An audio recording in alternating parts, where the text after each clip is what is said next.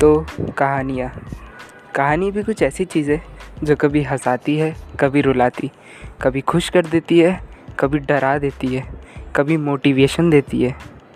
और आपने भी ऐसी कई कहानी सुनी होगी अपने बचपन में और अभी भी सुनते आ रहे होंगे। अगर आपको ऐसी ही अच्छी कहानी सुननी है या फिर डरावनी कहानी तो आप हमें इस पॉडकास्ट चैनल पे फॉलो कर दें। ये तो बस एक छोटा सा ट्रेलर है। अभी पूरी ऑडियो तो बाकी है मेरे दोस्त। तो आप इस पॉडकास्ट को फॉलो कर सकते हैं।